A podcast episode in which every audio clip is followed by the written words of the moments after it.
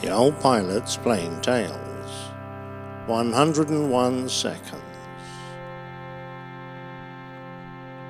It was on the very first day of 1978 when the Air India 747 started up and taxied out for a departure from Mumbai's Chhatrapati International Airport, then called Bombay's Santa Cruz.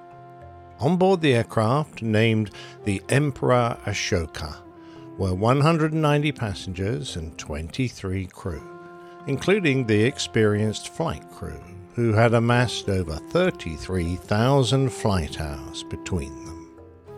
It was the second time that they had tried to depart, as their first attempt had been brought to a halt when it was discovered that the Boeing's number one engine wasn't responding to throttle movements. They taxied back to their parking position, and engineers came on board to look at the fault, which was cured in only a few minutes, but the delay that they incurred ensured that they were going to depart in the dark. Had they taken off just a little earlier, even in the dying half light of sunset, it's doubtful that any of us would know about Air India Flight 855, let alone want to talk about it. Having fixed the engine problem, the aircraft was in good shape, and there was nothing to suggest that this wouldn't be a routine flight. Many of the passengers on board were heading out to the oil rich Gulf states to take up jobs there and were leaving families and loved ones behind so that they could earn good wages to send back to India.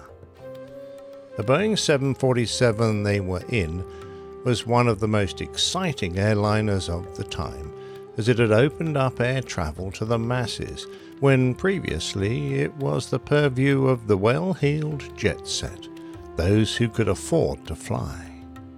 The Dash 200 variant had come onto the market in 1971, and Air India was an early customer, acquiring Victor Tango Echo Bravo Delta in March of that year.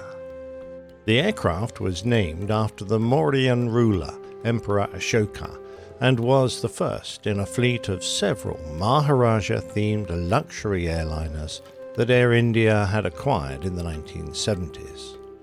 They were advertised as Your Palace in the Sky and featured the classic window outlines that symbolized the palaces of the Maharajas. This new theme was first used on the Emperor Ashoka aircraft, which introduced the Jharokha window, prevalent in the architecture of Rajasthan which came from an Indo Islamic design. The feature juts forward from a stone wall, giving beauty to a window opening and shade to a room, but more importantly, it served to allow women to see outside without being seen themselves. The design had been painted around the outside of each of the aircraft's windows. In the first class cabin, the sumptuous lounge was an indication of why this aircraft was the pride of the Air India fleet. It had been designed by the Art Studio of Bombay in collaboration with the Art Department of Air India. Comprising rich tapestries and art that drew contemporary designs from ancient Indian motifs, the interior was known as the most exotic and luxurious cabin in the sky, featuring cocktail bars and epitomizing the idea of the golden age of travel. It introduced patrons to art from the Gupta period. The murals in the lounge were adapted from the celebrated frescoes of the Ajanta caves in Maharashtra, illustrating scenes from the Jataka tale. Now, seven years later, the aircraft was still in great condition and would, in the normal course of events, have had many years of flying ahead of it. The captain that day was an experienced 51 year old with 18,000 hours of flying. He had been with the company for 22 years, and to have become a captain on Air India's most prestigious fleet shows that his career had been very successful. His flight engineer was also a senior man. Indeed, he had been with the company longer than the captain and had 11,000 hours. The first officer was the junior man on the flight deck that day, but he had come from a very successful career in the Indian Air Force, where he rose to the rank of wing commander. During his time there, he had commanded two squadrons number 41, a de Havilland DHC 3 Otter squadron, and number 48, which flew the Fairchild Packet C 119 flying boxcar. So he was hardly new to the world of aviation. In the cabin were the young and beautiful cabin crew.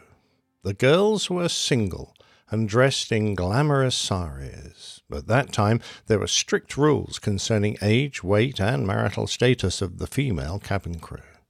And the men in smart suits, and they'd prepared their 190 passengers for take-off and taken their seats. In the cockpit, all the pre-take-off checks had been completed, and the first officer had acknowledged the take-off clearance, a standard instrument departure, climbing to 8,000 feet to call passing 2,400 and expecting flight level 310. The runway in use was 27, the end of which was just over a mile, a couple of kilometres from the west coast of India. And as they lined up to depart, in front of them was the dark expanse of the Arabian Sea, which they had to cross to reach their destination, Dubai. The captain pushed up the throttles of his Pratt & Whitney JT9D engines and the vast aircraft began to accelerate down the runway. The first officer made his standard speed call-outs until the captain rotated the aircraft to lift the nose wheel at about 145 knots and they took to the air. With a call of positive rate, the captain called for the gear to be raised and as they climbed out, the few coastal lights that had been visible had disappeared below the nose. In front of them was the inky black darkness of the night sky. A change of frequency, and the crew of Air India made their final transmission, acknowledging their new climb instructions. Good evening to you, sir. Air India 855 will report leaving 80. The captain was hand flying the aircraft, and he smoothly and with minimal aileron input gently rolled the big machine into a 14 degree bank turn to the right in order to pick up the correct heading for the instrument departure. As he approached the desired compass heading, over the next 13 seconds he relaxed his pressure on the ailerons to wings level. Up to that point, all had been quiet orderly and calm. The captain's flying smooth and controlled. Everything had been progressing as expected. The crew and passengers had no idea that, for them, a clock was ticking down. It had started as the captain pushed up the throttles, and it only had 101 seconds to run. It wasn't a real clock. It wasn't a timer attached to some terrorist bomb. It was a clock that only you and I can hear as the story unfolds. But it has already reached 87 seconds and has a mere 14 seconds left to run.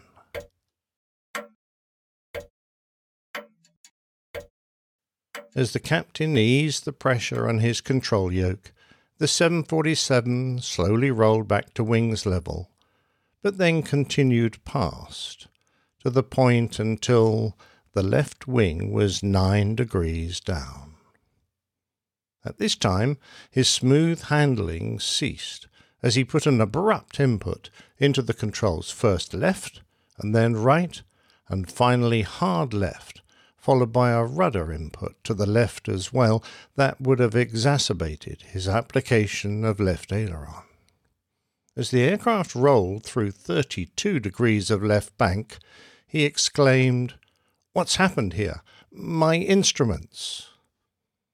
With the captain's control inputs undiminished, The big airliner continued to roll, and from a height of a little less than 1,500 feet above the Black Ocean, they reached 47 degrees of left bank. In reply to the captain's comment, the first officer replied, My, uh, mine's also. His words were garbled. Possibly, he said, toppled? Looks fine. The pilots were referring to their attitude indicators the instruments that, without being able to see the real horizon, give a representation of where it would be and how the aircraft was orientated. Each pilot has his own cluster of independent instruments, in the center of which is the all important attitude indicator. It has pride of place, since it is the most often referred to. However, because the aircraft's attitude is so important, there is a third standby attitude indicator, a backup that is independent of the other two, positioned a short distance to the right of the captain's main instruments, but easily visible to both pilots. From his seat, in between those of the pilots, the flight engineer had a good overall view of the main instrument panel and was the first to realize exactly what the problem was. He tells his captain, Don't go by that one, don't go by that one, almost certainly indicating the captain's attitude indicator, but the pilot's reaction was to add more aileron and rudder to what was already a severe angle of bank.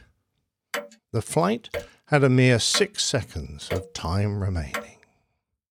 The captain called, Check your instruments. To which his first officer replied, Mine has also toppled.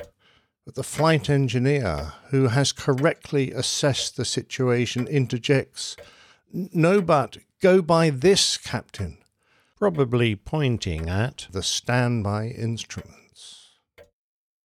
All the time that the aircraft had been flying with increasing bank angles, the lift that the wings were creating to keep the huge machine aloft was tilting further and further away from the vertical.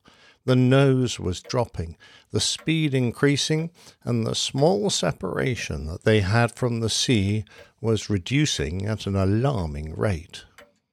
As the altimeters wound down towards zero, the captain called, Just check the instrument. But whatever action he wanted his crew to perform, it was far too late at 101 seconds. The first officer was replying, Check what? when his voice was drowned out as the pride of the Air India fleet smashed into the Arabian Ocean, 35 degrees nose down, with 108 degrees of left bank and a speed of 330 knots.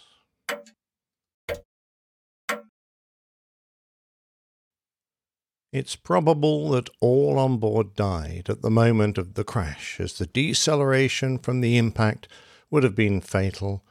Either that or drowning would soon have occurred. Regardless of the cause of death, all 213 souls on board perished. At the time, it was the deadliest air accident that India had ever suffered, and to date it remains the second worst. The wreckage was in fairly shallow water, around 25 feet below the surface, and Navy ships were dispatched to search for survivors. A search that soon turned into a recovery of the deceased. Soon after the wreckage of the Emperor Ashoka was brought up from the ocean, the authorities were able to discount foul play, a theory that had been popular in the press and after analysis of the flight data recorder and cockpit voice recorder, a more robust theory came to light. The investigation centered around the captain's main attitude indicator, which appeared to have failed during the first gentle right turn after takeoff. It continued to indicate the right bank, even after the captain had rolled out of the turn, gone past wings level, and banked to the left. He appeared to have noticed the problem as he indicated from his initial statement to the crew that something had happened to his instruments. This should have been an easily resolved situation. When faced with a fault with his instruments, he should have handed control to his first officer whilst he assessed the problem.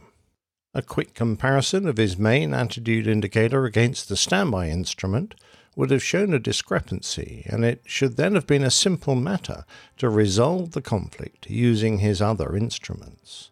The compass and rate of turn indicator would have quickly revealed which instrument was faulty, even if his main attitude indicator wasn't showing a red fault flag.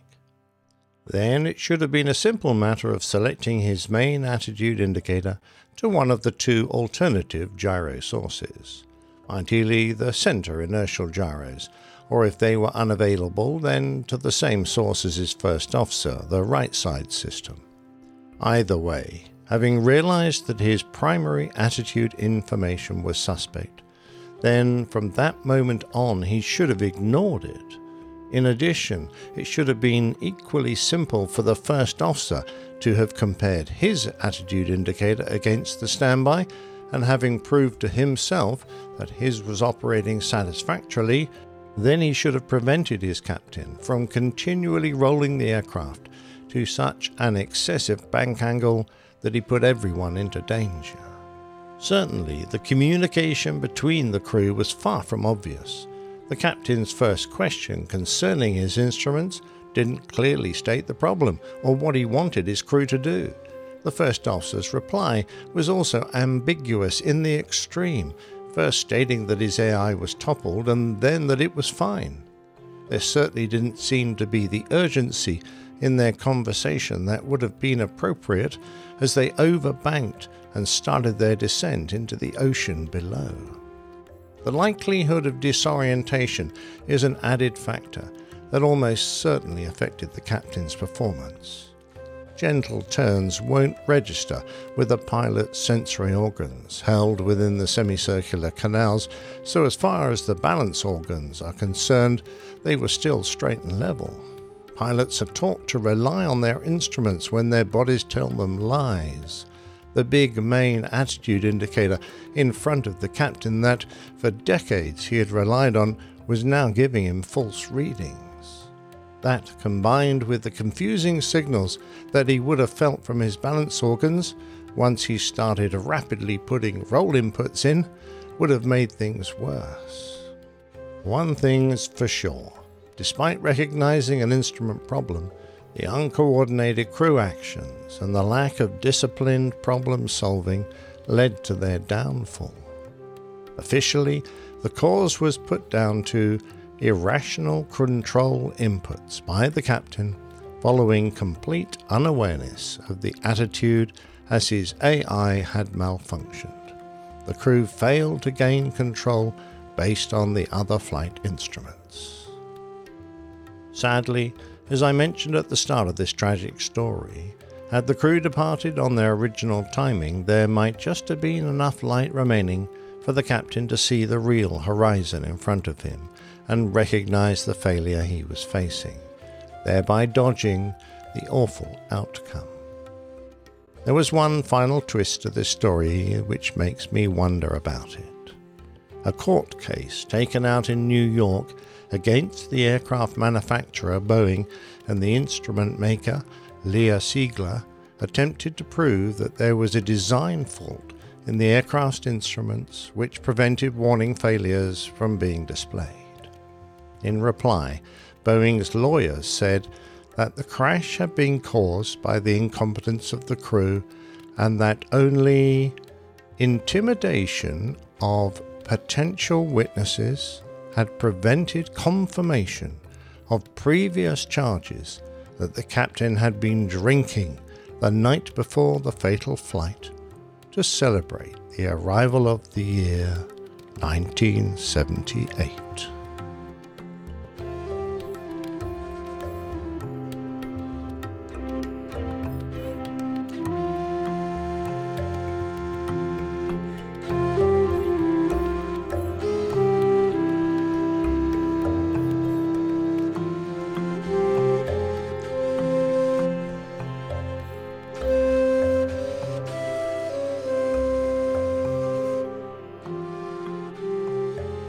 If you enjoyed this story, then please leave a review on Apple Podcasts or your podcatcher of choice. It helps Plain Tales to be found by a new audience. Plain Tales is a featured segment of the Airline Pilot Guy show.